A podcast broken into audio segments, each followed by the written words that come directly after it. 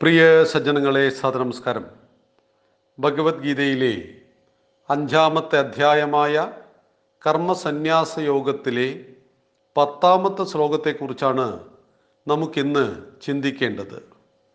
ബ്രഹ്മണ്യാധായ കർമാണി സംഘം തിക്വാകരോതിയ ലിപ്യതേ ന സപാപേന പത്മപത്രമി.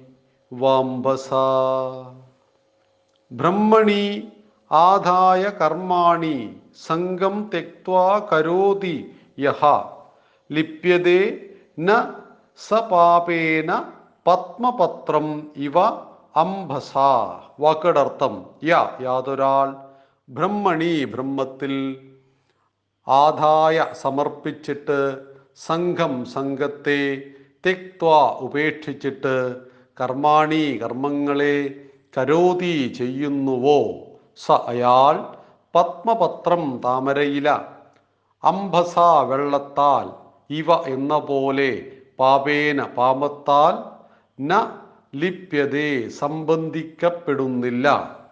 അർജുന യാതൊരാളാണോ ഈശ്വരനിൽ സമർപ്പിച്ചിട്ട് സകല കർമ്മങ്ങളെയും സംഘമില്ലാതെ അനുഷ്ഠിക്കുന്നത്?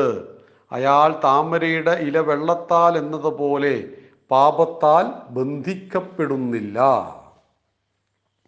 ഈശ്വരാർപ്പണമായി സകല കർമ്മങ്ങളും ചെയ്യുന്നവൻ പാപം അവനെ പാപം സ്പർശിക്കുന്നില്ല എന്ന് ഭഗവാൻ പറയുന്നു. അതിനുദാഹരണം പറയുന്നത് താമര വെള്ളത്തിൽ തന്നെ വളരുന്ന ഒരു ചെടിയാണ്.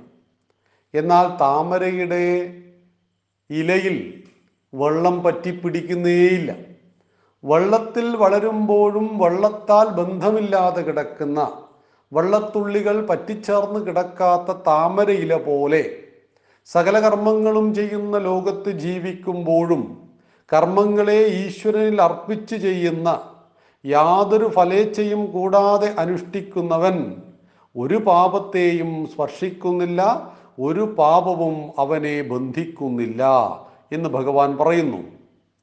അതായത് നാം മനുഷ്യനായി ഭൂമിയിൽ ജനിച്ചു. നാം മനുഷ്യനായി ജീവിച്ചു കൊണ്ടേയിരിക്കുന്നു എങ്കിൽ നാം അനുഷ്ഠിക്കേണ്ട കർമ്മങ്ങൾ ഈശ്വരേച്ഛയാണ് എന്ന ബോധത്തിലേക്ക് ഉയരുമ്പോഴാണ് സകല കർമ്മങ്ങളും ഈശ്വരനിൽ അർപ്പിച്ച് ഇത് ചെയ്യുവാൻ ഈ കാലഘട്ടത്തിൽ ഭഗവാൻ എന്നെ നിയോഗിച്ചിരിക്കുന്നു എന്ന ഭാവേന. ഇത് ഭഗവാന്റെ ഇച്ഛയാണ് എന്ന ഭാവേന കർമ്മം ചെയ്യുമ്പോൾ ആ കർമ്മത്തെ പാപം സ്പർശിക്കുന്നില്ല. ഇപ്പം നാം എല്ലാം വ്യത്യസ്ത കർമ്മങ്ങൾ ചെയ്യുന്നവരാണ്. ദൈനംദിന ജീവിതത്തിൽ നമ്മുടെ കർമ്മങ്ങളെല്ലാം വ്യത്യസ്തമാണ്. ഈ കർമ്മങ്ങൾക്കെല്ലാം അതിന്റെതായ മഹത്വമുണ്ട്. ഇപ്പോൾ തോട്ടിപ്പണിയെടുക്കുന്നു കർഷകൻ പണിയെടുക്കുന്നു ഡ്രൈവർ പണിയെടുക്കുന്നു കലക്ടറും രാഷ്ട്രപതിയും പണിയെടുക്കുന്നു എല്ലാം കർമ്മമാണ്. പരസ്പര പൂരകങ്ങളാണ്. ഏതാണ് ഉയർന്നത് ഏതൊരു താണാത് താണത് എന്ന് നിർണയിക്കുവാൻ സാധ്യമല്ല ഒരു ജോലിയും താണതല്ല. ഇപ്പം നാം നേരത്തെ പറഞ്ഞു തോട്ടിപ്പണി എന്നുള്ളത്. നമ്മുടെ ഗൃഹത്തിലെ ശൗചാലയത്തിന് ഒരു കംപ്ലൈന്റ് പറ്റിയാൽ നമുക്ക് ഏറ്റവും അത്യാവശ്യമായി വരുന്നത് തോട്ടിപ്പണിയാണ്. അത് നിസ്സാരമാണോ? ഒരിക്കലും നിസ്സാരമല്ല. നമ്മുടെ ജീവിതക്രമം തന്നെ തെറ്റിപ്പോകുന്നതാണ്. എന്നാൽ ആ കർമ്മത്തെ ശ്രേഷ്ഠമായി ചെയ്യുന്നു. ഒരു രാഷ്ട്രപതി അദ്ദേഹത്തിന്റെ കർമ്മത്തെ ശ്രേഷ്ഠമായി ചെയ്യുന്നു. കർമ്മത്തിൽ ശ്രേഷ്ഠതയുണ്ടാവണം. ഏത് കർമ്മമാണെങ്കിലും ആ കർമ്മം ധാർമ്മികമാണെങ്കിൽ അതിൽ ശ്രേഷ്ഠതയെ കൈവരിക്കുവാൻ അത് ഭഗവാനിൽ അർപ്പിച്ച് കർമ്മം ചെയ്യുവാനാണ് ഭഗവത്ഗീതയിലൂടെ അർജുനെ നിമിത്തമാക്കി ഭഗവാൻ നമ്മളോട് പറഞ്ഞു തരുന്നത്. എല്ലാവരും കർമ്മം ചെയ്യണം പക്ഷേ താമരയില പോലെ. കർമ്മത്തിൽ വ്യാപരിക്കുമ്പോഴും കർമ്മം സ്പർശി സ്പർശിക്കാതെ ഞാൻ ചെയ്യുന്ന കർമ്മത്തിന്റെ ഫലമായിട്ട് എനിക്ക് സ്വർഗം കിട്ടും. ആ സ്വർഗത്തിൽ ഇന്നിന്നേ സുഖമുണ്ട്. ആ സുഖം ഞാൻ ഇത്രയും കാലം അനുഭവിക്കും. ഞാൻ ഇന്നിന്നേ ദുഷ്ടകർമ്മം ചെയ്തു പോയത് കൊണ്ട് എനിക്ക് നരകം കിട്ടും. അവിടെ ഇന്നിന്നേ ദുഃഖങ്ങളുണ്ട് എന്നിങ്ങനെ ചിന്തിച്ച് മരിച്ചതിന് ശേഷം എന്തൊക്കെയോ കിട്ടുവാൻ വേണ്ടിയിട്ട് നല്ല കർമ്മങ്ങൾ ചെയ്യുന്നതിനോട് ഹിന്ദുവിന് യോജിപ്പില്ല.